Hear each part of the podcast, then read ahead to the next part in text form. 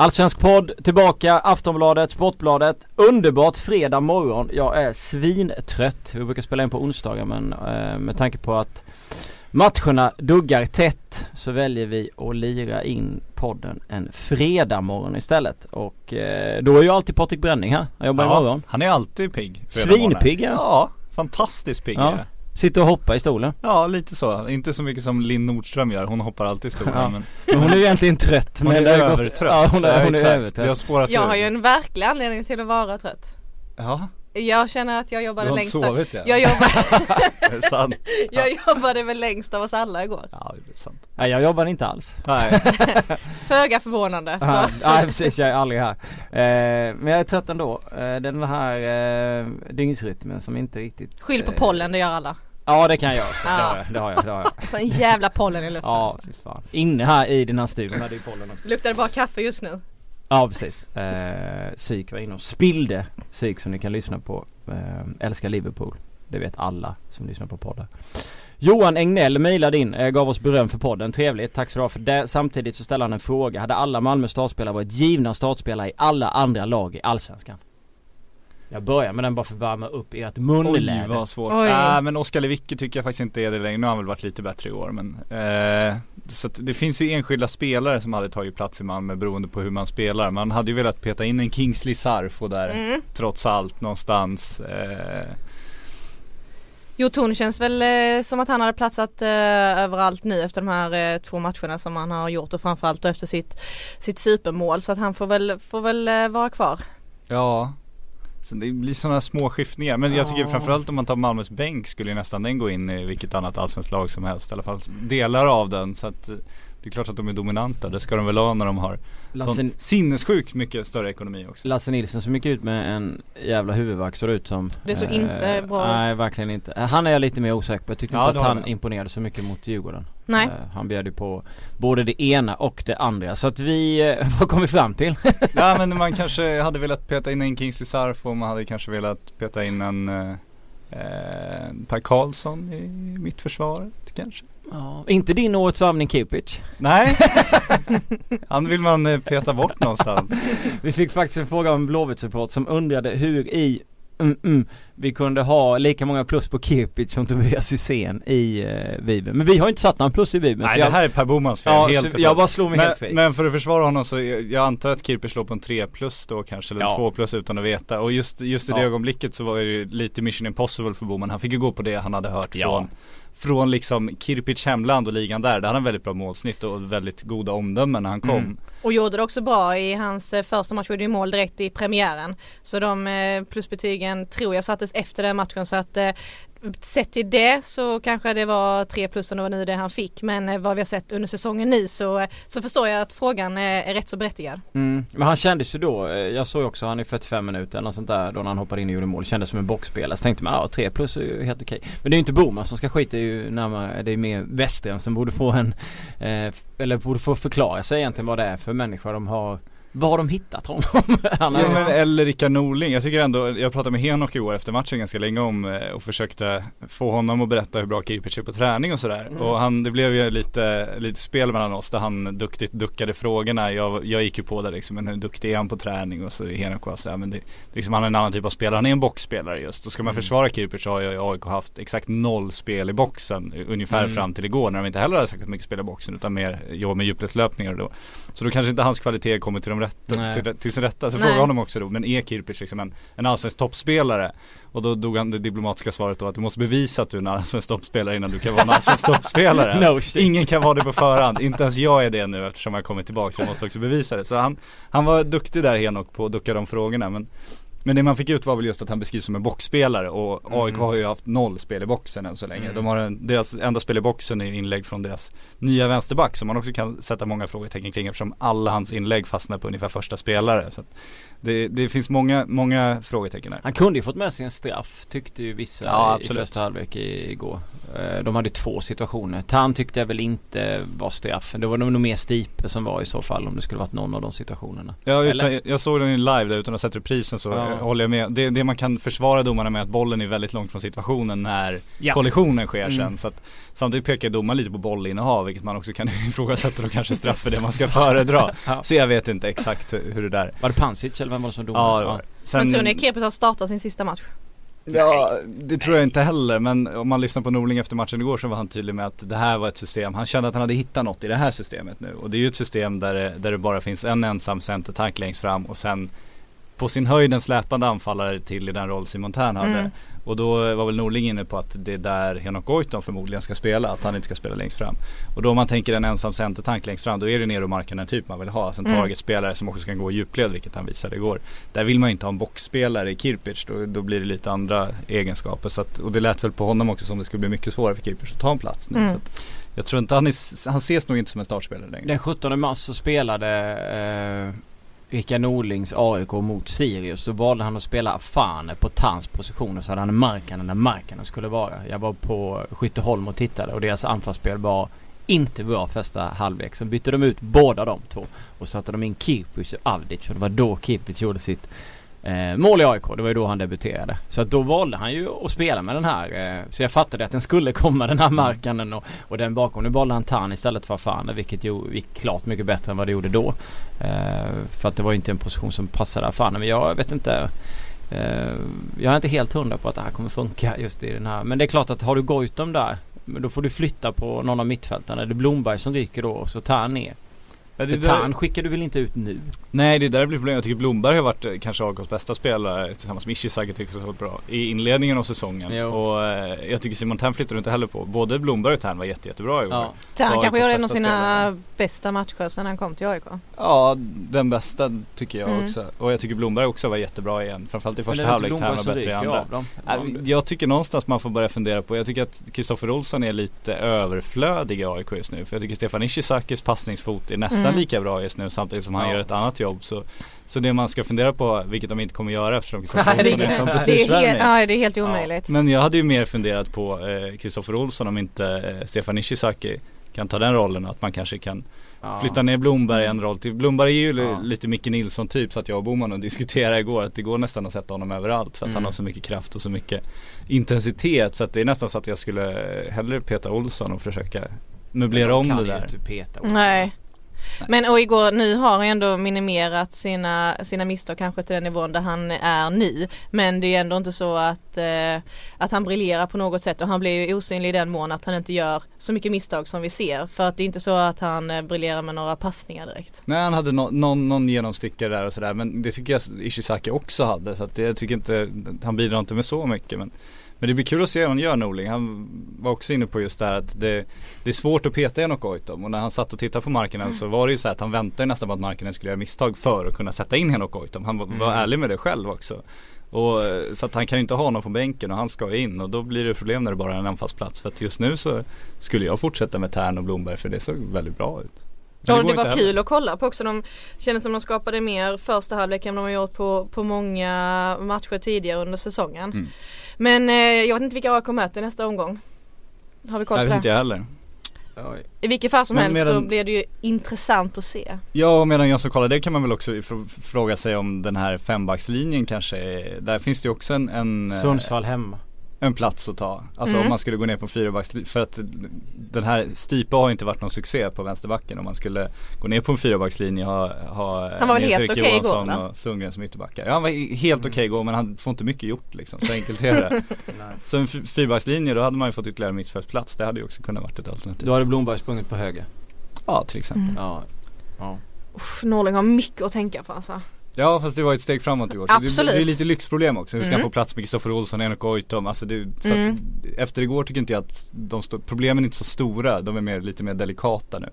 För det kändes ändå som ett steg i rätt riktning. Jag tycker att de borde ha avgjort matchen tidigare, och de liksom boxade in Kingsley Sarfo väldigt imponerande och fick igång ett eget spel som borde ju lätt i fler mål. Och sen kändes de väl trygga också i andra halvlek, även ifall det lika gärna kunde bli så att de punkterade matchen som att det skulle blivit 1-1, så känns det ändå som att de åtminstone visste vilka positioner de skulle ligga på och vad de skulle göra när de fick bollen. Ja, det var Stipe som var borta några gånger, och det var så Norling också efteråt att jag tycker väl att Sirius överraskade dem en liten stund i första, men sen så tog de väl tag i det bra. Alltså att det är så märkligt med att markarna får det här läget, så drar han ribban ner och så gör han mål på det sättet som han gör mål. Han springer sig ren från halva plan. Ja, efter ett inkast också. Ja, alltså det är så här oerhört märkligt mål av honom, och det hade varit tvärtom, så hade det varit mer logiskt. Och att han inte gjorde mål i det andra läget då när Blomberg skjuter och han träffar ribban där. Det kan man väl säga om Sirius också, att det var ju häpnadsväckande hur sårbara de var när de spelade bakom deras backlinje. Alltså de var riktigt tröga. Ja. Och det är ju något vi inte riktigt sett tidigare. Nej, jag blir förvånad faktiskt att de gör mål just på det sättet. De är så högt upp och att de inte kommer tillbaka. Ja, de det var fler. Blomberg var igenom, Simon Tärn var igenom. Det var många som var igenom på samma sätt när de bara blev stående på hälarna när de liksom spelade igenom dem. Så att, förvånande. Och skönt för AIK att få slå Sirius som alla har hyllat i långt där uppe. Och det var tungt för AIK med ytterligare en förlust. Så att det var ju... Ja, det var tur att det blev ett steg framåt igår. Ja, efter, du menar Jönköping? Mm. Ja. Det var ingen bra match. Oskar Linnér och fick, han såg nervös ut i början nu, det gjorde han verkligen. Han fick hålla nollan nu, det var nog också väldigt viktigt. Och efter det som hände vid sidan av plan så känns det väl också väldigt välkomna att det hände bra saker på planen också. Det var ju oerhört nära om Sarfo hade fått fram den där passningen till Ogbo i början, var det väl? Där det kom Jesper Nyholm som kom med foten. Jag kommer inte ihåg som kom emellan. Där var ju en omställning som den hade kunnat straffa AIK något fruktansvärt. Det var tidigt i matchen. Men som sagt, vad säger vi om A-Lerup då? Och nya roller, och är det våren i AIK som vanligt? Eller vad är det, det man kan säga utan att gå in på det för mycket är väl att det händer ju saker under ytan i AIK just nu. Om jag var medlem i AIK skulle jag vara väldigt uppmärksam kring vad som pågår, för att det finns diverse lite grumliga krafter, om man ska beskriva dem snällt, som just nu håller på undersöker och hör sig för på alla möjliga sätt och vis. Samtidigt som andra bortröstade krafter fortfarande springer runt på hedersläktaren i föreningsjackor och uppträder som om de är högsta hönsen. Så att det är en maktkamp där som inte på något sätt har avstannat, utan verkar accelerera igen. Och jag vet inte exakt hur, alltså det här att de tar bort vd-rollen och vill ha en mer övergripande, det kan ju väl vara en bra omstrategi, men att de är så tydliga med att det är en principsak att ta någon utifrån är ju ett jättetecken mot Allerup att han inte är önskvärd längre. Det måste man ju tolka det som. Han är inte önskvärd där, men han är älskad verkar det som när man går igenom sociala medier och kollar supporterna på hans sida. Och utan att veta allting Allerup gör, så det vi har sett som är liksom transparent och det man fått ta del av, det verkar ju vara bra beslut. Han verkar vara liksom en bra kille som vill förenings bästa utan att veta exakt. Vi vet ju verkligen inte särskilt mycket om hans jobb. Så att, men han verkar ha stöd från medlemmar eller från fansen framförallt. Så att de är väl i första hand inte så sugna på en ny maktkamp heller. Att det ska liksom, nu när de var på gång, nu när Alexander Isak försäljningen, nu när akademin helt plötsligt var en av Sveriges mest hyllade, nu när A-laget har gått bra i flera år med stabilitet, och så kommer det här igen. Liksom. Kommer det hända mer grejer där? Ja, definitivt. Lite folk åker ut och in och sådär. Ja, vi får väl se hur de lyckas med de här maktspelen, vilka som kommer gå segrar ur det. Men kuppförsök kommer komma. Blir de inte trötta på det själva? Ja, men det är det man undrar också. Ja, alltså, eller så här, vissa klubbar trivs ju bättre. Trivs ju bättre. Inte att vara i stormens öga, utan att vara ute i själva stormen. Och det är ju som att AIK är en av de klubbarna. Sen så presterar man ju på planen igår också. Men jag tror inte det påverkar inte spelet på det sättet. Inte på kort sikt, nej, exakt. Men att man gång på gång river upp på någonting. Jo, men det man framförallt funderar på personligen, det är ju hur man som vuxen person, alltså föreningar historiskt sett så är det ju liksom ideella krafter som verkligen brunnit för klubben, som vill göra en god gärning vid sidan av sitt arbete, som gör det som liksom en samhällsinsats mer eller mindre. Men när man är så sugen på att komma in och bestämma att man gång på gång med vilka medel som helst slår sig fram, då måste det ju, eller då undrar man ju i alla fall kring vad agendan egentligen är. Det är svårt att tro att det bara är liksom hjärtat som brinner för klubben. Jag vet inte om det är ett maktsug eller om det finns andra agendor bakom. Maktsug. Men det är svårt att veta. Men att man orkar, som du säger, göra så här gång på gång på gång. Det är ju intressant. Man blir inte förvånad när de första uppgifterna kom, utan det var mer, okej. Ja, det var säkraste vårtecknet, kaos AIK, så är det varje år. Ja, men verkligen. Sjukt faktiskt. Men Norling är väl kvar. Ja, men man kan ju undra, under Andreas Hjelm så var det ju lugn och ro, men sen kom Norling, då blev det kaos igen direkt, så att det är väl han som konspirerade bakom. Nej, han har självklart inget på det här. Han kan tycka det är skönt när lite fokus släpps ifrån honom. Ja, det är sant. Men det här drog de ju igång själva, och mycket av det som händer på planen kan de ju typ styra och sådär liksom. Och när det var runt Alexander Isak så höll de ju på en del också, och där är de anmälda nu. Så att de får, det bara händer mer och mer grejer liksom. Det kommer på en gång helt. Man har betalt pengar till en agent, vilket är inte okej när det handlar om en spelare under 18 år, och det är därför man är anmäld. Ja.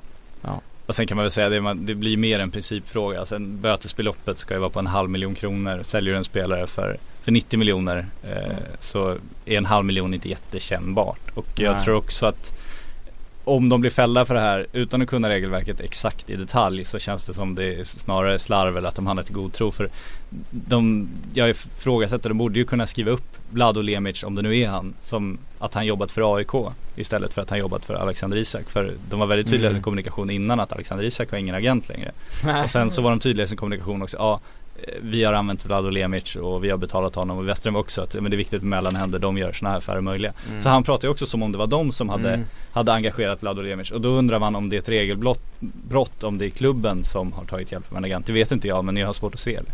Ja, men precis som du säger med bötesbeloppet som inte är speciellt högt, och det hade varit lite annorlunda om det hade varit så att de hade fått något värvningsstopp eller att man hade blivit straffad på något annat sätt. Nu är det ju en principsak, någon som har uppmärksammat detta och anmält. Men det är 500 000 alltså.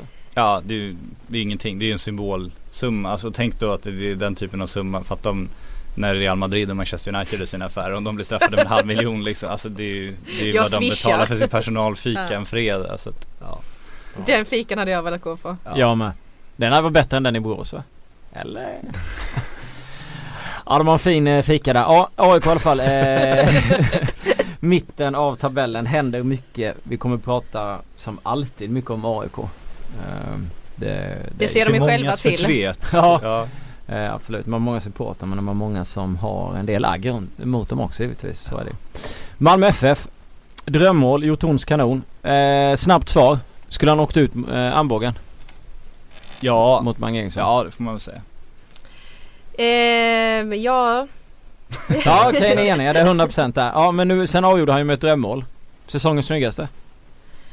Snabbt svar. Än så länge, ja. Och jävligt roligt att han fick sätta dit ett så viktigt mål efter att han har fått chansen i startelvan och har gjort det bra. Så att jag tycker han var värd det. Men några som, jag vet inte hur mycket ni såg av den matchen, men jag tyckte att att Malmö hade mycket boll i första halvlek. De var mycket kant, Rakipo och Jotun, och det var lite kaos i Djurgården och så här, med tanke på att Gunnar som spelade istället för Olsson, så de hade inte legat ihop, och det var första matchen på gräs och bla bla bla. Men och de hade inte druckit mycket vatten innan. Nej, exakt. Men musik på det där, det är en bra rapplåt liksom. Djurgården ledde ju ändå matchen med 2-1. Jag tycker ändå att man bör väl ge dem en del beröm för den här fighten ändå. Eller var inte det lite så lite oväntat bra? Jag tycker det var jättebra. Alltså sett till förutsättningar. Jag tycker Kevin Walker och Kim Källström, där har de ett innermittfält klart. Och sen i Gustav Engvall har de den typen av matchvinnare som gör att de kan vara mycket sämre i en match och ändå ta poäng eller till och med vinna den. För jag tycker Malmö var ju bättre. Malmö var ju bättre laget. Malmö förtjänade segern. Det tycker jag. Så var det. Men Djurgården stod upp förvånansvärt bra och har verkligen någonting på gång och har enskilda spelare som kan göra väldigt stor skillnad. Ja. Framförallt var det, tycker jag, en av de roligaste matcherna den här säsongen. Det gick snabbt och det var mycket kamp utan att det liksom gick till överdrift. Och jag var också imponerad av Djurgården. Sen ska man inte tappa en ledning på det sättet som de gör det. Men kanske om man ska göra det mot något lag så kanske det är Malmö FF i den situationen som de var i. Men jag är imponerad framförallt av Gustav Engvall som har akklimatiserat sig och kommit in och blivit en sån matchvinnare. Om man tänker på vad han fick genomlida innan han väl landade i Djurgården, så tycker jag att det är ett stort plus till honom. Hoppas bara att han kan hålla den nivån lite längre. Tror du inte det? Alltså, jag vet inte. Jag kommer ihåg när han gjorde någon sån fantastisk match för IFK Göteborg borta mot AIK, men då hade han inte varit, alltså han hade varit för ojämn under en period, kan jag tycka, och han har inte hållit den nivån under en hel säsong, men ja, jag hoppas att han kan göra det för hans egen utveckling. Definitivt, bra snubbe också, otroligt trevlig. Bo granne med dig har vi hört tidigare. Ja, exakt. Ja, men jag tycker de har hittat någonting där, precis som du sa, med de två på innermittfältet och sen Rapti och sen Engvall framför honom. Det tycker jag, så tycker jag att de ska ställa upp. Ja, men de spelade klokt mot Malmö. Förutom ja, det fanns ju en i varje lag som jag tycker höll lite väg, låg nivå vid vissa situationer då, Nilsen då, han som varvades in från Belgien först vid straffsituationen, men även med det här inlägget från Riktigt, alltså Engvall, jag tänkte alltså, är det division 7-back som ställer sig? Var det typ Bränning som skulle agera mot Engvall? Och sen så och sen har du Niklas Gunnarssons rusning mot Rosenberg. Ja, men Gunnarsson blev lite för het där. Lite, alltså det var ju alltså, men Nilsen var ju också för het, det var ju samma beskrivning. Ja, absolut. Och, ja. Men var det inte lite som, alltså det kändes som ett lite El Clasico light, alltså man får ju skruva ner kvaliteten några hundra steg, men liksom känslan och intensiteten och även underhållningsvärdet, man kan ju förstå att vissa spelare förlorar sig lite i det också. Ja. Det var lite härligt också. Ja, det var ju, man vill ju att spelarna ska förlora sig i det. Det ska ju liksom, det ska bli lite, de ska tappa huvudet ibland och gå lite fel för att liksom, det blir för mycket brinn helt enkelt. Och Berget fick komma in och göra mål direkt. Ja. Givet. Så det är alltid sån saga kring honom. Va? Ja, men det känns som det. Så han kan lika, nu var det kul att Joton fick göra avgörande målet, men det hade lika kunnat vara Berget. Ja, ja. Saga runt honom. Vilken kärlek kring Berget här. Det var jag tycker det är oväntat. Flink, så, jag satt ju bredvid Flink, så sa han sunt två när man kommer in och nätar direkt. Och så gjorde han inte det på första Flink. Bara, nej, okej, då blir det inte då. Men sen small det. Johan Flink kan sina skånska. Ja, herregud. Vilken skånska också. Ja. Mer än mig. Ja, men han har ett annat bröl som är ganska, som känns väldigt skånskt. Han är ju också man. Så att det hade varit gött om du hade haft det brölet, han hade haft en ljuspipa istället. Men du har inte det här bondbrölet som man uppskattar från honom. Det har du faktiskt inte. Du är mer en överklassskånska på något sätt. Nej, verkligen. Men om Malmö fick med sig, man kände ju där att Malmö fick med sig den här positiva grejerna. Joton trycker in 3-2, så tänker man, åker man till Kalmar, laget som släpper in 2 mål på 10 minuter. Som måste byta målvakt. Ja, och så börjar man. Man börjar ju bra. Till en gammal MFF-supporter. Jag kippar väl bara 20 cm från att göra mål efter 5 minuter. Eller, alltså han är rätt nära. Var det han som gjorde bara det? Och sen så bara kommer Kalmar in i det. Och sen är det Kalmar som styr. Kalmar styr, tycker jag. Alltså det är klart att Malmö har målchanser, men det är en rätt saggig fotbollsmatch.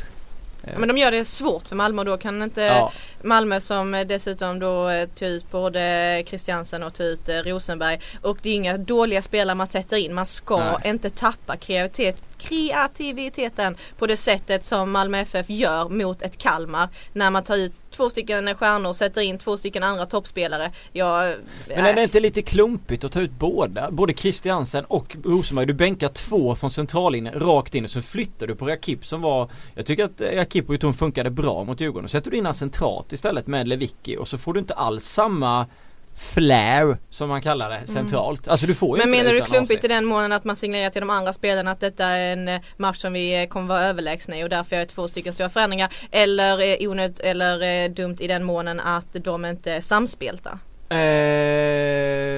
är nog en kombination däremellan. Jag tycker att man, när man har den här positiva från Djurgården, jag tycker väl att Anders Christiansen, han måste väl orka spela 45 första minuterna mot Kalmar. Det är bättre att komma med det som han hade, som avslutade så pass bra utan, nu var okej, det var ju Ekrem och på planen också, men att man tar med AC och man börjar med, man har honom med från start liksom. Jag tycker ändå att han betyder så pass mycket för Malmö. Men de vill ju spela in de andra spelarna också. Menar att man skulle starta med dem då, sen gjort ett tidiga byten i andra halvlek till exempel? Ja. Nej, absolut, då är jag med dig.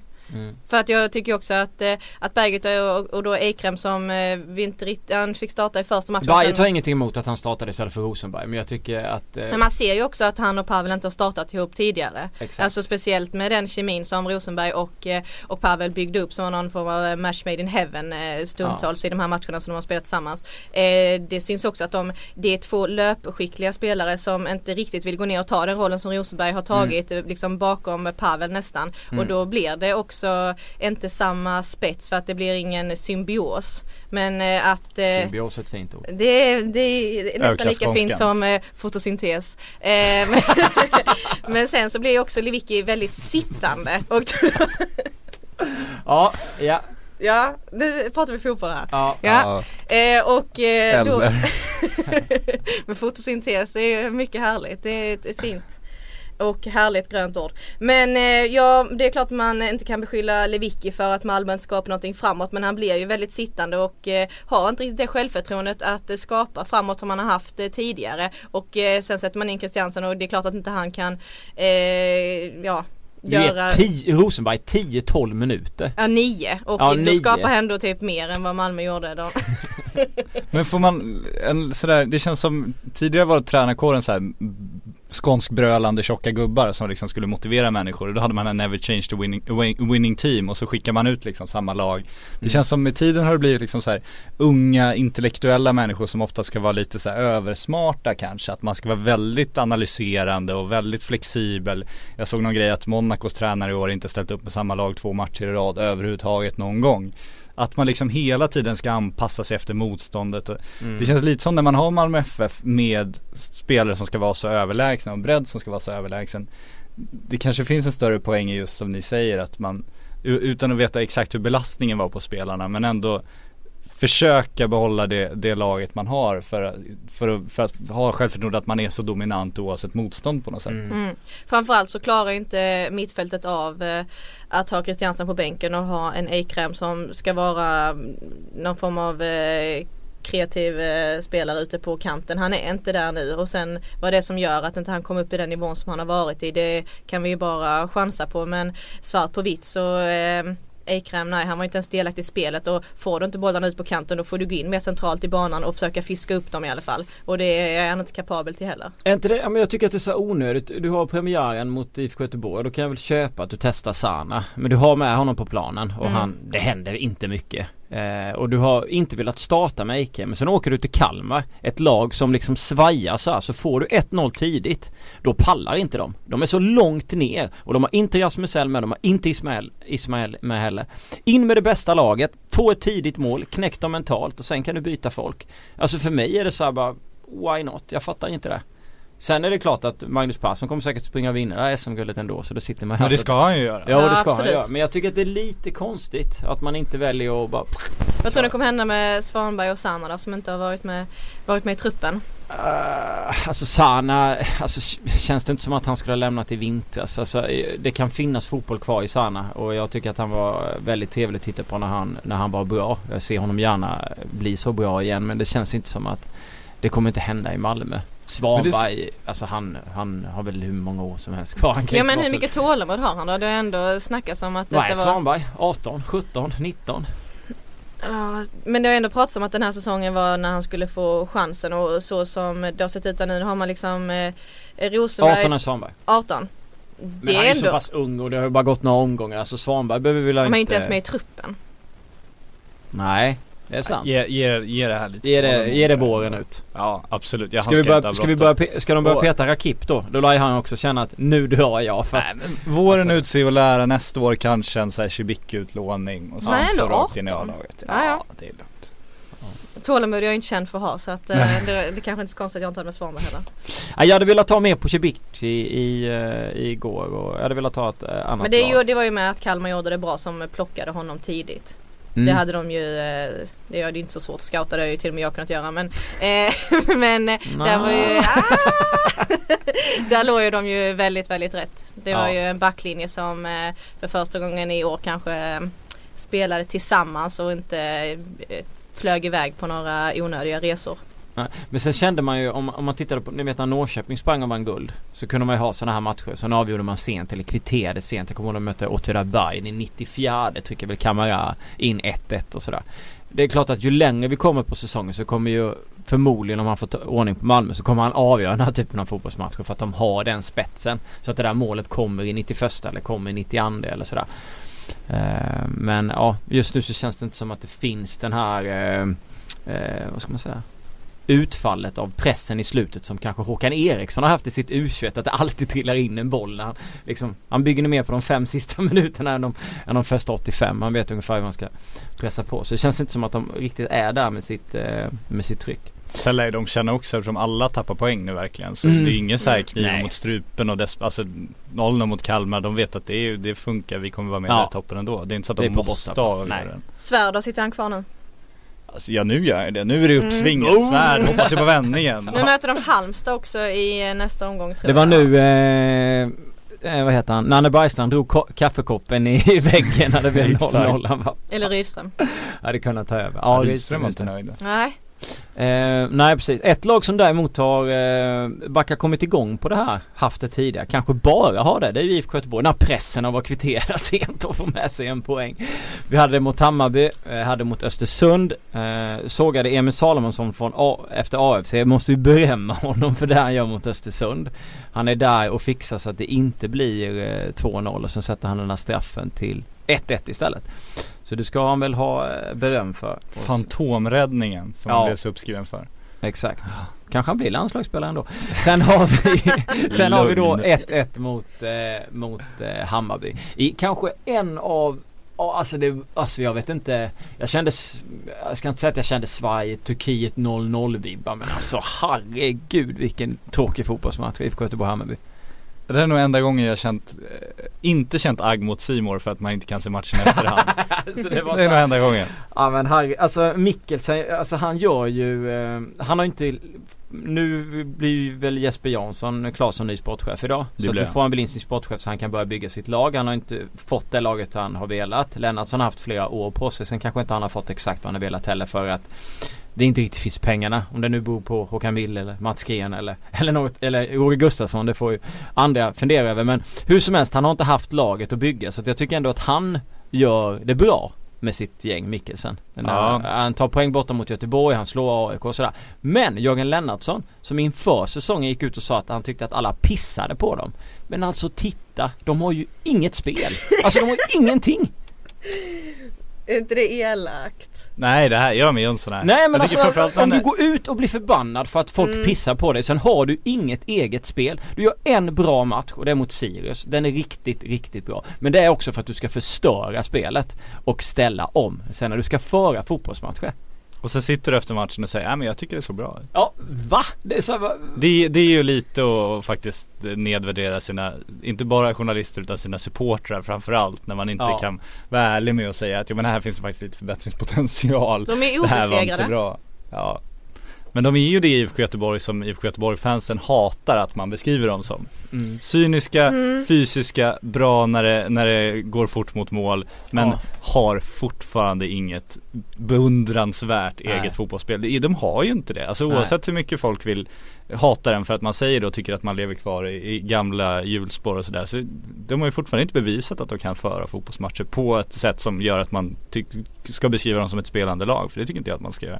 Deras främsta egenskaper är fortfarande att de är väldigt bra fysiska, de är bra på att ta med sig poäng som de inte alltid förtjänar, och de är väldigt bra på att spela djupled och komma snabbt till målchanser. Och det är ju beundransvärt det också. Det ska man inte, alltså det är ingen negativt på sätt och vis, för det är ofta det som har i fotbollsmatcher. Så det kan ju vara ett effektivt lag, men de är ju inte ett spelande fotbollslag. Det ser inte jag. De är obesegrade uppe i Malmö FF, men de har tappat fler poäng än vad de har tagit. Det är tvärtom för Malmö. De har tagit 11 av 15, blåvitt har tagit 7 av 15, så de har tappat 8, så det är fler. Så att, det är kul att vara obesegrade, men de tar ändå inte tillräckligt mycket poäng, och på det sättet som poängen kommer, det är alltså sena kvitteringen både mot Östersund och även mot Hammarby. Det är inte så att de, alltså Dibba bör väl fixa 2-0 till Bayern strax före, så att de bör väl egentligen inte ha med sig så många poäng ifrån den matchen. Ready to pop the question? The jewelers at BlueNile.com have got sparkle down to a science with beautiful lab-grown diamonds worthy of your most brilliant moments. Their lab-grown diamonds are independently graded and guaranteed identical to natural diamonds, and they're ready to ship to your door. Go to BlueNile.com and use promo code LISTEN to get $50 off your purchase of $500 or more. That's code LISTEN at BlueNile.com for $50 off. BlueNile.com, code LISTEN. Jag tycker att alltså det är det här. Men att de gick tillbaka till 4-4-2, tycker du det såg bättre ut? När man har liksom ett utpräglat ansvar. Jag känner lite ökad takt den sista kvarten. Det funkar på IFK Göteborg, för att då var bollen in i boxen och sen så får Boman rätt träff, eller alltså det är ju typ det de lever på. Jag tycker också det blir bättre när man bytte, så man satte upp Razak och tog ner Mix lite. Då hände det lite mer saker på mittfält i alla fall. Sen tappar Razak väldigt mycket boll. Även ifall han försöker så kommer inte riktigt passen dit tänkt. Och då är det nog bättre att ha honom lite högre upp i banan med, så att man inte tappar bollen för nära sitt eget mål. Men jag tycker ändå att Jörgen Lennartsson försöker trolla lite med knäna och gör lite ändringar som skulle kunna göra så att Göteborg får ett bättre spel. Men absolut, det är sena kvitteringar och det är inga bländade fotboll, men det blir poäng. Ja, men det är väl det här man får hylla dem för. Alltså det man kan ju inte kritisera IFK Göteborg för att de har gjort en usel start på Allsvenskan poängmässigt. Det man kan kritisera dem för är att de själva har en ganska hög svansföring och talar om att det ska vara spelande och det ska se ganska bra ut på det sättet. Och det gör det ju inte. Istället för att de säger att det här är materialet vi har och vi är väldigt bra på den här typen av fotboll. Det är den typen av fotboll. Alltså spela den typen av fotboll. Precis som Mikkelsen gör, som är väldigt prestigelös och går ut och... försvara sig med det materialet man har. Sen så tror inte jag att Mikkelsen vill spela det spelet som Hammarby gör, och det tror jag inte de kommer göra i framtiden heller. Men så som det ser ut nu med deras trupp så gör de det ju till full kapacitet. Ja, och stå för det. I så fall hade man kunnat hylla IFK Göteborg förutsättningslöst för att de gör det de gör väldigt bra. Ja. De tar poängen trots att de har ett material som... Ja, men det är bättre än Hammarby, så det är ganska bra. Det finns många väldigt bra spelare i Göteborg, men det är ju inget färdigt fotbollslag för den typen av spel de påstår sig försöka spela. Nej, man kan inte hålla på och säga att man ska spela en viss typ av fotboll och sen så ställer man dem bevid vad Norrköping har gjort de senaste åren, eller du ställer bevid vad Malmö har gjort, eller hur Sirius försöker spela boll, eller Östersund, och så ser man bara att IFK Göteborg har sett likadant ut. De ser sista kvarten fotbollsmässiga ut år efter år efter år efter år. Alltså det är så här, det finns inget riktigt spel. Det känns som att jag vet inte. Jag håller med dig, då är det bättre att bara köra på med det man har, för att om Jörgen Lennartsson verkligen, eller om de verkligen hade velat spela fotboll, så hade de ju tänkt annorlunda. Då borde det ha sett ut lite annorlunda. Då borde vi ha sett lite kanske så här naiva misstag när de försöker testa något nytt och sådär, men det, jag vet inte. Ja. Nej, de ska börja det väldigt, väldigt enkelt, helt enkelt. Jag tror det är bra för dem att vi tillbaka till ett 4-4-2 nu och ha ett... Björdal kan bara ligga och bara springa. Det vill nu inte jag Hussein också, hans kapacitet som fortfarande är ganska hög. Jag förstår inte riktigt varför han... känns som han fasas ut. Han är ju bra när han väl får göra det han är bra på. Och Omarsson var ju succévärvningen. Han spelade U21-matcher igår. Så han känns ju som... Nu har han väl varit lite småskadad också. Men men alltså de skulle kunna lira defensivt, ta Omarsson och Hussein och bara köra massa omställningar i början. Och funkar inte det så sätter de in Boman och så bara öser de in i boxen. Så kommer de ju ta poäng. Alltså då kan de till och med vinna fotbollsmatcher. Ja, herregud. Då är de ett topplag. Ja. Tror jag också. Det är väldigt få lag som gör på det sättet nu, så de hade ju varit... Jag älskar att vi kommer få skit för det här nu, för det är någon som... de kommer ju påstå att IFK Göteborg kan spela fotboll. Men det gör de inte. De kanske behöver en förlösande seger. Ja, men då får de får bevisa med sitt spel också. Sen ska vi omvärdera vår syn på IFK Göteborg. Jesper Jansson, känns det som en bra sportchef annars till Hammarby? Så jäkla svårt att veta. Alltså, med hans förflutna så är man ju förvånad att de tar honom, det måste man ju säga. Alltså, de som hängt med i Stockholmsfotbollen historiskt sett vet att han har väl stått för kanske den mest känsliga övergången i Stockholmsfotbollens historia nästan. Och blev väl mer eller mindre borttvingad från stan sen. Om man tar detta. Absolut, jag hoppas att det inte lägger någon skugga över honom i det här jobbet, och det tror jag inte heller att folk bryr sig så mycket om det. Men det ska bli intressant att se vad han gör. Det han gjorde tidigare i klubbar är inte riktigt jämförbart med det han ska försöka göra i Hammarby, tycker jag. Nej, det ska bli spännande och roligt för Mikkelsen att han får en sportchef. Se vad de kan göra tillsammans. Mikkelsen. IFK Norrköping, Jens Gustafsson fått ordning på grejerna. 2-1 mot Häcken, 3-0 mot Jönköping Söder, 5-1 på 2 matcher. Har Norrköping kommit tillbaka till the old IFK? Till Janne Andersson-tiden. 3 i tabellen med 9 poäng. Nej, men det var väl jättekul för Kalle Holmberg att han fick göra mål även när det står poäng på spel och inte bara på försäsongen. Det tror jag... Nej, men det var det väl. Kalle på spången. Ja, nej, men Norrköping fått ordning på grejerna. Ja, kanske. Det är väl ett sånt lag som kommer vara stabila säsongen igenom, och ibland kommer de glänsa mer och ibland kommer de glänsa mindre, men det är väl lite den truppen de sitter på. Ja, de är ju ingen fluga som man kanske trodde när de var uppe och vann SF-guldet. De har väl visat det vid det här laget, och de har ju 2 anfallare som kan göra mål. Han har väl sagt också, tränaren, att hans förhoppningar får gå om båda samtidigt. Då kan de bli riktigt farliga. Nu växeldrar de ju lite fortfarande, får man väl ändå säga. Så att... Och Elias som var riktigt duktig i matchen igår och skapade väldigt mycket. Så de har absolut spelare som har bra kvalitet. Men de har ju någon miljö som de lyckas få de här spelarna som, alltså vi pratar om Sana, Deni Avdic nämndes ju också vid namn, spelare totalt utan självförtroende som är så långt under isen, men som uppenbarligen har fotboll i sig någonstans långt ner som finns att hämta. Eliasson var ju lite så också, utan att han hade varit så högt uppe, men han i AIK såg ju inte alls särskilt förtroendegivande. AIK-syndromet. Jo, men lite kanske, men i Norrköping lyckas ju ta fram det många spelare som de inte... Det är väl en trygg och lugn och bra miljö där för dem helt enkelt. Som är också på Sebastian Andersson förra som... Verkligen, precis så. Kalle Holmberg är 24 i år. Startade 7 matcher i fjol, gjorde då 4 mål. Startat 5, nu är 2. Rätt bra. Det är jättebra. Ja, och var i... Såg henne framme, men jag förstår inte varför. Nej, det var inget såg som var framme. Det var bara att försäsongen gav smak på mycket. Och det sa ju också Jens Gustafsson att vi kommer ha alltså tålamod med Holmberg den här säsongen. För om du presterar så mycket på försäsongen så har du det i dig. Och då kommer det någon gång lossna. Och nu gjorde du det. Men inte han lite så här Eromarkaren typ också, att det ser så trubbigt ut, att man liksom har någon slags, man får någon bild av att det inte är så bra, men egentligen när man kollar målsnitt och annat så är det ju rätt bra. Absolut, och snyggt förarbete av Linus Wahlkvist till första målet ska man också tillägga. Linus, han är fin Linus. Snart proffs. Spanien har de pratat om. Tycker han borde gå någon annanstans. Ja, där kommer därifrån, men ja, okej. Ja, men det är ju en bra spelare. Ja, sympatisk kille. Ja. Kommer ju vara landslaget snart om Janne får som han vill. Oh yes. Djurgården vann mot Hamsta. Straff. Var det straff eller?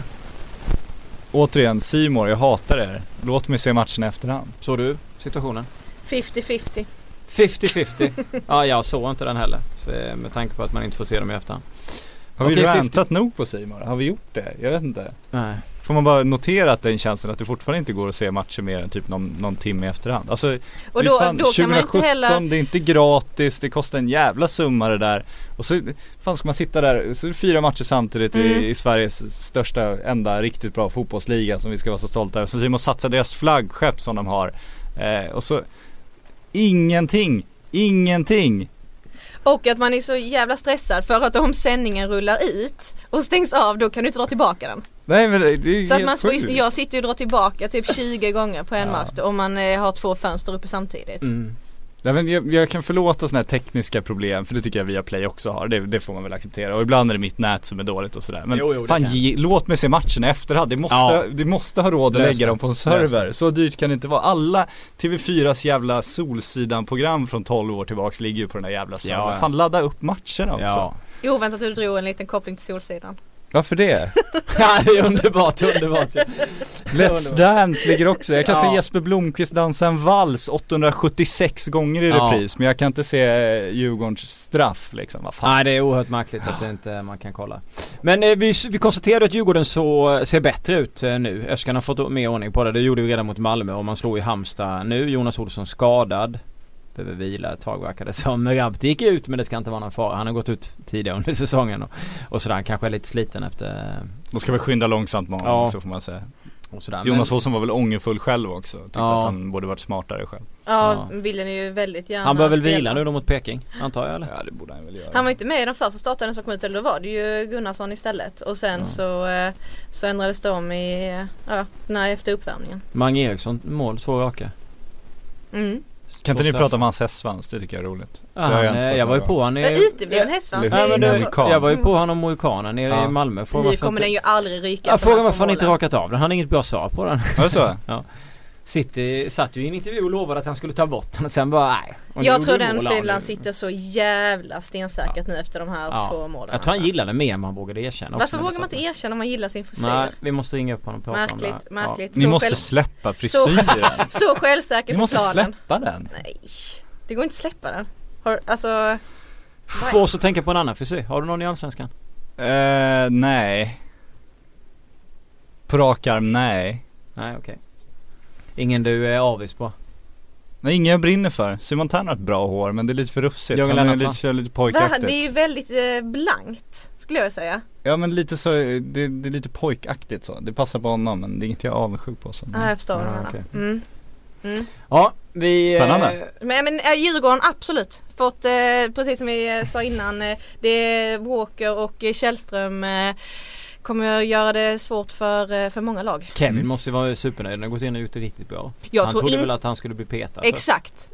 Så den positionen och den nyckeln som han har blivit med Källström på mittfältet tror inte jag att han ens vågar fantisera om inför den här säsongen. Nu sitter han hemma. Åh, Kevin. Nej, men det ska han få. Det har han faktiskt gjort bra. Jag tycker att de har en fin balans där. Men det SM-guld blir det inte, va? Nej, herregud. Men nej, det blir det inte. Men det var lite som man såg mot Malmö, att de är ju fortfarande inte det fotbollslaget. Men när du har Kevin Walker, när han får vara städtanten och inte ska ha så mycket kreativa uppgifter utan kan lämna ut kästen, då blir han väldigt, väldigt nyttig och väldigt bra. Sen har de Kim, de har Gustav Engvall som kan avgöra matcher, med Isaksson som är bra i mål, de har Merabti som kan bli hur bra som helst. Så att i enskilda ögonblick så kan de ju komma väldigt, väldigt långt. Men det är återigen, vad händer om Engvall blir skadad? Vad händer om Merabti blir skadad? Vad händer om... Alltså, de är ju sårbara över en säsong, tveklöst. Mm. Men man har hittat två bra lösningar där, för att med Walker bakom Källström så blir inte Källström så sittande, och då kan man utnyttja hans offensiva kvaliteter bättre. Likadant med när Engvall är framför Merabti så sjunker inte han ner lika långt i banan, så att de får en helt annan spets med de här två nyckelparen som man får kalla dem. Och sen har man Mange Eriksson ute på kanten som, jag vet inte hur många löpmeter han har på en match, men det måste vara fantastiskt många. Mm. Ja, det ska bli spännande att se vad som händer med det där gänget över en säsong. ÖSK då? 0-3 borta mot Elfsborg. Sen massor med bolltapp mot Häcken. Släppte väl till 25 målchanser, höll nollan. Det ska man ge dem. Jag har ändå sågat det där försvaret en del. Jag tycker att det har sett rätt vimsigt ut. Men man håller. Häcken nollade igen. Ja. Det är inte bra. Ingen Farnöd, ingen Paulinho. Däremot det var någon här inne som tippade att Häcken skulle ta SM-guld. Ja, men vem var det? Minns du det, Fredrik? Det måste vara det här glada offensiva. Ja, det måste det vara. Eller det här stjärnkungliga laget. Ja, men intressant ändå. De har ju blivit starificerade. Jag älskar ordet redan. Jag har ingen aning om vad du menar, men jag älskar ordet. Det är ju att de har att Stare har satt för mycket defensiv prägel på det här laget. Ja. Han håller dem för hårt i tyg. Nej, det menar jag inte. Men det är klart. Vad menar du då? Det var det enda logiska. Nej, men jag menar att man gör det ändå bra när man har fyra så viktiga spelare borta, och jag tycker att det är bra att man kan hålla nollan med tanke på det. Man har sett tidigare hur de har agerat i sin defensiv. Sen så kommer man börja att göra mål. Men det kan ta så jävla många omgångar till. Nej, det börjar bli lite press på dem. Alltså, hade de haft ett större publikunderlag och haft liksom större förväntningar av den anledningen, så hade det ju varit ännu större press på dem. Nu har de ju ett stjärngäng, får man ändå kalla det, delar av dem. De har också en ekonomi fortfarande som är väldigt, väldigt bra. Så att man förväntar sig att det ska komma mer ut av det. Men där ser man hur viktig Alex fan över det. Ja, verkligen. Men nu de skapade ju mycket, det är inte det som är problemet. Men med han på plan så kanske det hade varit, en balla in eller två. Mm. Sen satte de in den här unga killen som ska likna Farnerud. Utseendemässigt? Nej, som Gerhardsson redan han skrev avlagskontrakt med honom. Han heter något Iran Dust. Ja, Iran Dust, exakt, tack. Och han gjorde det ju väldigt bra i den här matchen. Mm. Så de har ju också saker som de kan sätta in och få fart på spelet. Sen så saknar han självförtroende i att göra mål. Men det kommer komma. Men det är ju spelare som saknas både när Farnerud är borta och Falseta, så Sudic kommer inte komma tillbaka. Men de har ju haft tunga avbräck. Men man ska ju ändå kunna göra mål på Örebro. Fast Örebro, vårsäsong är ju bra, uppenbarligen. De har ju ganska många poäng också. De hade många poäng förra året också. Så att någonting är det ju de gör på våren, det får man väl ändå säga. Mm. Ja, men så är det ju. Vi har ju ta in och sagt att tabellen har ljugit när Örebro har varit högt upp. Men nu får vi kanske ändå någonstans acceptera att det inte är så dåligt lag som vi tror. Jag gör inte det, men gör ni det? Men jag tror också de kommer falla. Jag tror också som förra året. Tycker de såg bättre ut förra året. Men de är ju där uppe med 8 poäng. Så det är en jämn tabell, det får man säga också. Men förra året, bra vår också. Mm. Någonting gör de på våren. Mm. Ja, men Iran Dust gjorde ju... Det är ett bra namn, Iran Dust. Ja, han är väl glömma det. Han är väl iranier också? Ja, det låter som en alv i Sagan om ringen eller något annars. Ja. Iran Dust. Han är 18 och gjorde ju allsvenskan debut redan mot Djurgården. Mm, exakt. Kom in. Men nu startade han. Ja, det gjorde han nog. Ja. Jag tror att han har blivit väldigt hyllad och uppmärksammad faktiskt i Iran. Mm. Men han sa nej till ett A-lagskontrakt i Gais för att gå till Häcken istället. Och, svårt val. Var en av Göranssons... ja, men vad ska jag säga, adepter som han trodde på. Och om det nu då blir så här att Häcken får dras med lite skador, så öppnar det ju absolut upp för honom. Och det är ju alltid kul med nya förmågor. Absolut, ja, men jättespännande. Häcken är duktiga på det där. Kan ju konstatera att det är Häcken som skrivit hans Wikipedia-sida också. Han skriver Iran Dust börjar karriären i småklubbarna Baltorps FF och Gais. Det där gillar jag. Småklubbarna Gais. Ja, vad trevligt. Ja, Gais har det inte lätt. Nej, det har de inte. Men när man hamnar i samma kategori som Baltorps FF, då har man det fan inte lätt. Nej, det är helt korrekt. Men man ska alltid ifrågasätta Wikipedia. Ja, ju absolut, så är det. Ja, helt klart. Det sa mina lärare på skolan. Men du är inte orolig för den där titeln? Nej, det är jag inte. Det är klart du är. Nej, jag är faktiskt inte det. Du är helt övertygad om att Häcken vinner SM-guld. Ja, speciellt eftersom man såg Malmö mot Kalmar. Fan, det är så jobbigt nu när man kör så hårt med din. För att om de vinner SM-guld kommer du ha så jävla trevligt här. Exakt. Och jag har ju rätt trevligt i vanliga fall. Ja, så att det kommer bli olidligt. Mm. Ja, men däremot att Linus Hallenius skulle göra 8 mål där kanske. Jag trodde ju Kirpich skulle komma igång, så att du ligger ju ändå på plus där. Den podden när Häcken har vunnit SMK kommer aldrig göras med Linn. Ja, då stänger vi podden helt enkelt. Vi gör den utan henne. Ja. Oj, du ville vara med. Oj, vi glömde dig. Skit i det. Då är jag i fontänen och badar. Ja, Östersund tappar ju den här pinnen mot Göteborg, kan man kanske tycka var lite slarvigt. Hoppkut gjorde mål för första gången efter ett år. Och så var man ju mot AFC Edwards och så vidare. Känns det kanske som de börjar trumma igång lite Östersund. Absolut. Nu, men men experter och andra som jobbar inom media menar ju på att de ska bli ett riktigt topplag. Så jag tänkte att nu måste de väl börja. Men riktigt kul för Hoppkatt att komma tillbaka och få göra mål. Var ju extremt viktigt för dem att gick upp i Allsvenskan och sen drog på sig den här skadan mot Hammarby, om jag inte minns helt fel. Dubbla benbrott. Så att han sågs för nästan som ett nyförvärv inför den här säsongen, eftersom att han var borta hela förra. Fy fan. Men kul. Jag tror absolut att de trummar igång. Ja. Skyttekungen, Curtis Edwards också. Ja. Curdy boy. Eddie kallar vi han. Eddie kallar vi honom, absolut. Eddie the Eagle. Samtidigt som AFC nu är näst sist i Allsvenskan. Och där nere kommer de stanna. Ja. Så är det. Cementerade nu. Ja. Vi bara... Ja.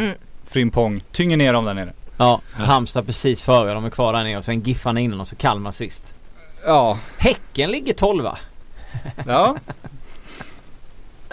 Guldgänget. Ja, men vad fan. Ja, nej, men de kommer ju börja klättra, men. Ja, nej, men AFC känns det som att de tog i sig poäng mot Göteborg. De kommer väl ta lite poäng här och där. Förvånad efter den sågningen han har gjort av Göteborg. Ja, så, fast de tog ju poäng mot Göteborg. Men jag tycker väl ändå inte att de ska kunna göra det på bortaplan. Nej, det absolut inte. Det var ju att Blåvitt tar en poäng där på hemmaplan mot AFC, det är inte bra. Nej.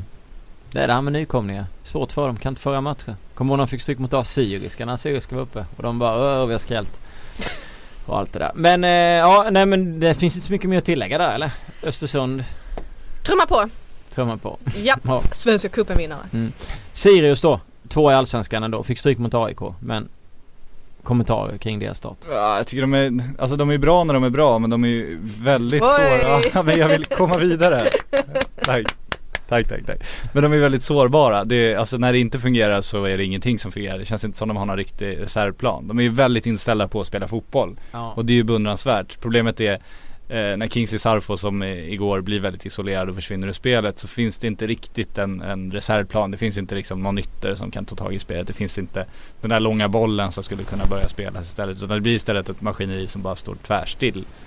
Och det är fortfarande ganska stabilt defensivt. De är ju inte på något sätt att de faller ihop. Men däremot så försvinner ju kreativiteten och det blir svårt då. Men såg du någon annan spelare igår som var på plats som skulle kunna... Det finns ju inte såklart inte 2 stycken Kingsley Sarfo, men såg du några andra kvaliteter som man inte har har observerat. Ja, de har ju Ogbo där, deras fysiska anfallare. Han är ju bra, han kan ju liksom trycka sig framåt. Riktigt. Ja, precis. Sen tycker jag Borstore, han kan vara väldigt slarvig med bollen emellanåt. Är inte han lite långsam också? Jo, han är nyttig på sätt och vis, en bra ledarfigur, men det är mycket bolltapp. Det var det igår och han känns lite som en...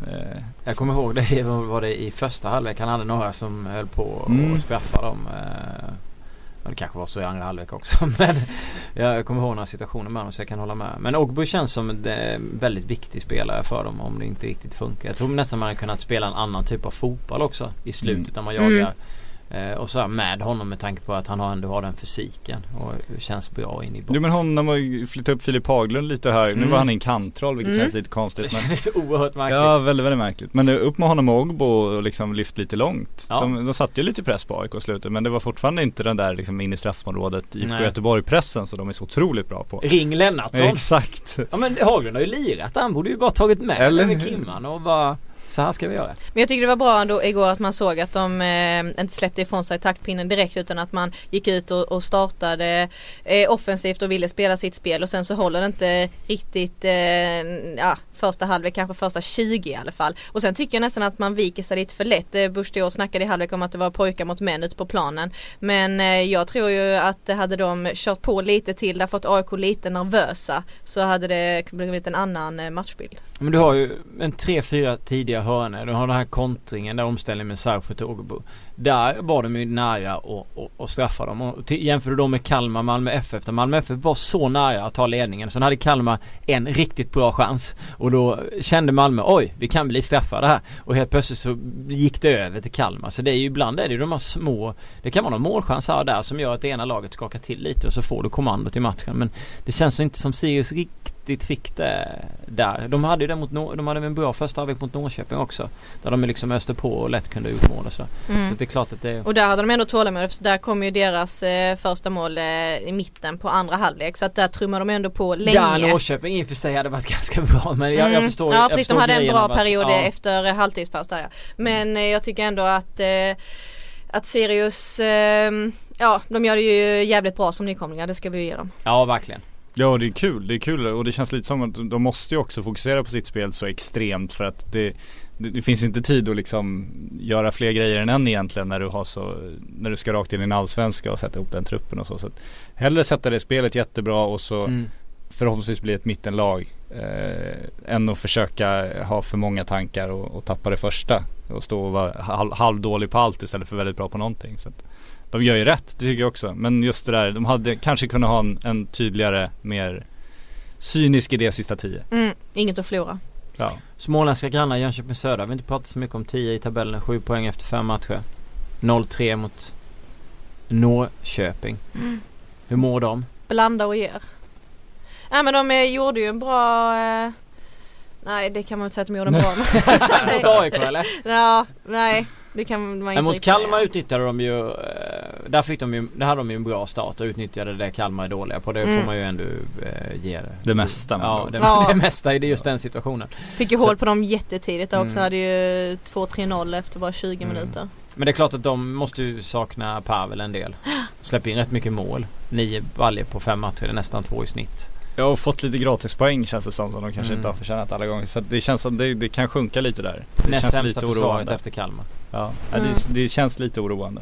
Det måste jag säga. Just nu, alltså 7 poäng är bra. De är ju med i mitten. Ja. Men det är svåra andra året. Det brukar Robert Laul vara inne på. Just det, exakt. Och inte riktigt fått upp Smiley till den nivån heller där han var förra säsongen. Där han måste komma upp och prestera så högt som han kan för att det laget behöver honom. Darryl Smiley. Fin snubbe. Bra namn. Mycket bra namn. Erik Tektor, vi tar några frågor innan vi går. Han ville prata om straffsituationerna i Halmstad-Djurgården. Du har ju sagt att det var en 50-50 när Djurgården fick straff. Så du pekar på Linn? Ja, pekar på Linn. Hela handen. Verkligen. Filmade Sead Haksabanovic? Det vågar inte jag svara på. Vågar inte svara på det? Nej. Han fick ju kort för filmning. Du vill inte? Jag har inte sett situationen. Ah, okay. Oj, riktigt sån tränarkommentar där. Okay. Jag har sett situationen. Och, då pekar jag med hela handen på det. Filmade han. Jag må väl säga att jag tycker att man hade kunnat stunta och varna honom och bara låta situationen vinna ut. Jag tycker inte att det var straff. Jag tycker det var lite hårt. Ja. Då filmar han inte alltså? Nej, det tycker jag inte. Låter bra. Men du tyckte inte att det var straff? Nej. Men då blev han inte fälld men föll ändå, eller? Typ. Är inte det en filmning då? Nej. Snubbling. Fick inte riktigt upp det här, men jag går vidare med våra liv. Ja. Men det kanske att syret börjar slita här inne i detta rummet. Ja, det kanske var nu när du lägger fram det så. När du säger så här, jag visste. Nej men jag tycker inte jag förstår det menar, för nu utan att prata om den situationen specifikt så finns det situationer där anfallarna faller med men det är lite hårt med straff, men det är lite hårt att med. Jo, det var så jag kände. Men det borde ju vara antingen. Ja, jag vet. Men nu när du säger det, och jag har bara sett situationen en gång igår, så börjar jag tänka så här: vad tyckte jag igår egentligen? Så situation mellan osten och ja, precis. Ja, nej, intressant. Han stirrade in med kikare i Gustav Engvalls lägenhet. Är det en Hawaii eller är det en calzone idag? Vad är det som händer? Ja, Jesper undrar om han ställer frågan: borde domarna ha tillgång till reprisbilder i matchavgörande domslut? Nej. Men jag, bara snabbt om videogranskning. Alla tycker att det vore kanon för då blir det rättvist och sådär. Men tänk att man ska stanna upp matchen som det gör i hockeymatcher och sådär. Och så ska det gå 2 minuter och de ska titta på bilden och alla ska sitta och vänta. Så, nej, du förlorar mer än du vinner på det. Ja. Jakob Fält, unga spelare talar ett öga på. Sead Haksabanovic. Ja, satt den. Och Iran Dust som vi har pratat om. Iran Dust, ja.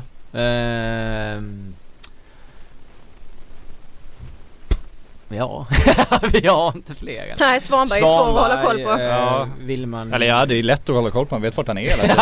Det är inte så svårt att spela inte så mycket. Men det är klart att det där är en snubbe också. Att kika lite på. Har vi några fler eller? Nej. Jag är nöjd med det här, tror jag. Ja. Vad är ung med? Är jag inte... Shit, kommer den frågan av alla. Gustav Nordlöv, om du fick plocka in 2 valfria spelare från andra lag i Allsvenskan till Kalmar så skulle jag störst skillnad för laget. Vilka? Du mår ju alltid bäst av en anfallare. Alltså, du kan ju komma jättelångt om du har en anfallare som Pavel Sibicki då. Ja, varför inte? Han gjorde bra i Södra med ett sånt lite sämre lag bakom sig. Ja, det blir bra.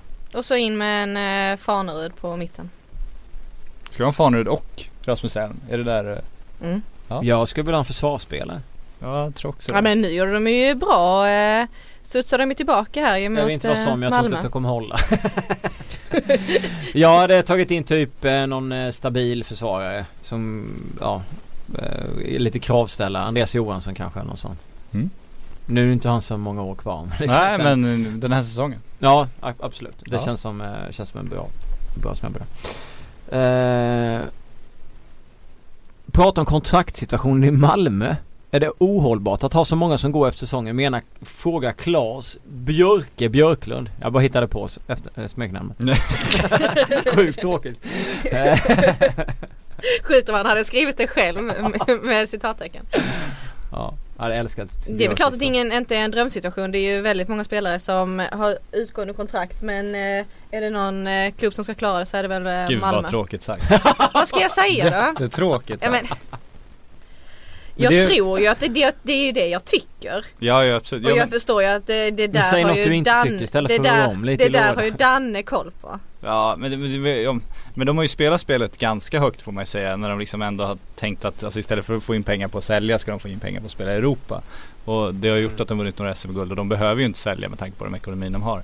Men de kommer ju förlora de flesta av de här gratis kan man ju tänka, för att det här är spelare som inte imponerat så mycket så att någon kommer vilja gå in och betala 10 miljoner för dem. Nej. Och då vill spelarna hellre spela ute och sen gå och få liksom sign-on-bonusen. Och det är ju klart att det blir en förlust och det är mycket att bygga om och det blir ju inte helt lätt för Daniel Andersson utan det stora ekonomiska tillskottet som de hade fått i liksom övergångssummor på de här, så ska de ändå rafsa i kassakistan då på en del pengar som faktiskt bundit upp på ganska långsiktiga grejer och hitta spelare av samma kvalitet. Det är klart det är en jätteutmaning för honom. Så de hade ju velat lösa det här tidigare, samtidigt som det var ganska dyrt att lösa de här tidigare också, tror jag. Svanberg ska komma in och göra succé och säljas. Ja, men man får ju hoppas att de här alla akademispelare de fått upp, de har ju många egenproducerade, flest av alla klubbar i Allsvenskan, de har väl 10 eller 11 i truppen till och med. Att de kan låta dem blomstra nu istället. Ja. Lasse Nilsson. Lasse Nilsson. Kändes som att jag kan ta tag i när han kommer tillbaka alltså. Ja, det var otäckt. Har ni koll på nästa omgång? Nej, berätta för mig. Ja, Häcken möter Göteborg. Ja, det är derby där. Och sen har vi Elfsborg, Östersund, Sirius, Jönköping, Djurgården, Norrköping, Malmö, Örebro, Kalmar, Halmstad, AIK, GIF Sundsvall och Hammarby mot AFC Eskilstuna. Ja. Eller någonting ni känner så att det här måste man se, det här vill jag veta, jag vill ha svar på någonting. Vad vill ni ha svar på? Jag vill säga att Häcken gör 3 mål mot... Det är klart du vill. Ja, det vill jag. Ja, vad känner du, Fredrik? Vad vill du ha svar på? Ja, jag vill ju se om IFK Göteborg kan spela fotboll mot Häcken. Hur man väljer, vilken väg man väljer att gå. Man möter Kalmar efter det också. Och sen AIK givetvis mot Sundsvall. Ja. Vi såg i Malmö mot Sundsvall. Vi såg vad deras offensiv kunde göra mot Sundsvall på hemmaplan. Nu är det AIK. Hur väljer han att spela? Hur formerar han sin offensiv? Vilka får starta? Vilka möter Djurgården? Djurgården möter Norrköpen. Det är också väldigt spännande. Den är ju kul. Ja, vi ser om Norrköpen nu kommer dit och tar en vinst, så känns det som att att det har vänt rätt bra för dem.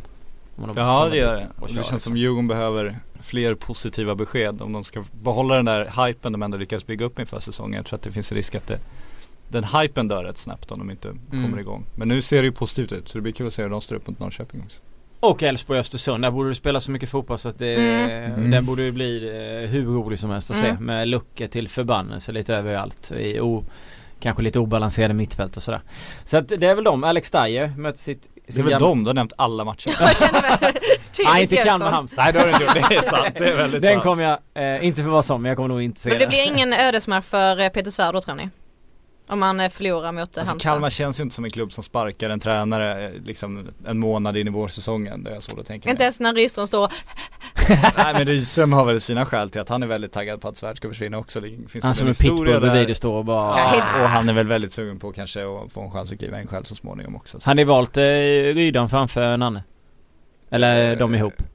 De ihop hade väl varit härligt, samtidigt som det känns som prestigen hade kanske kraschat där när Rydström ska ta lite stor plats. Funkar inte Rydström och Svär så kommer inte Rydström och Nanne funka ihop heller. Det är inte som ett julbord. Nej, det är inte som ett midsommarbord med nubbe och fin symbios där också. Nej. Kanon, tack så mycket för det här avsnittet. Hoppas ni får en bra helg och trevlig 1 maj. Samma. Tack så mycket.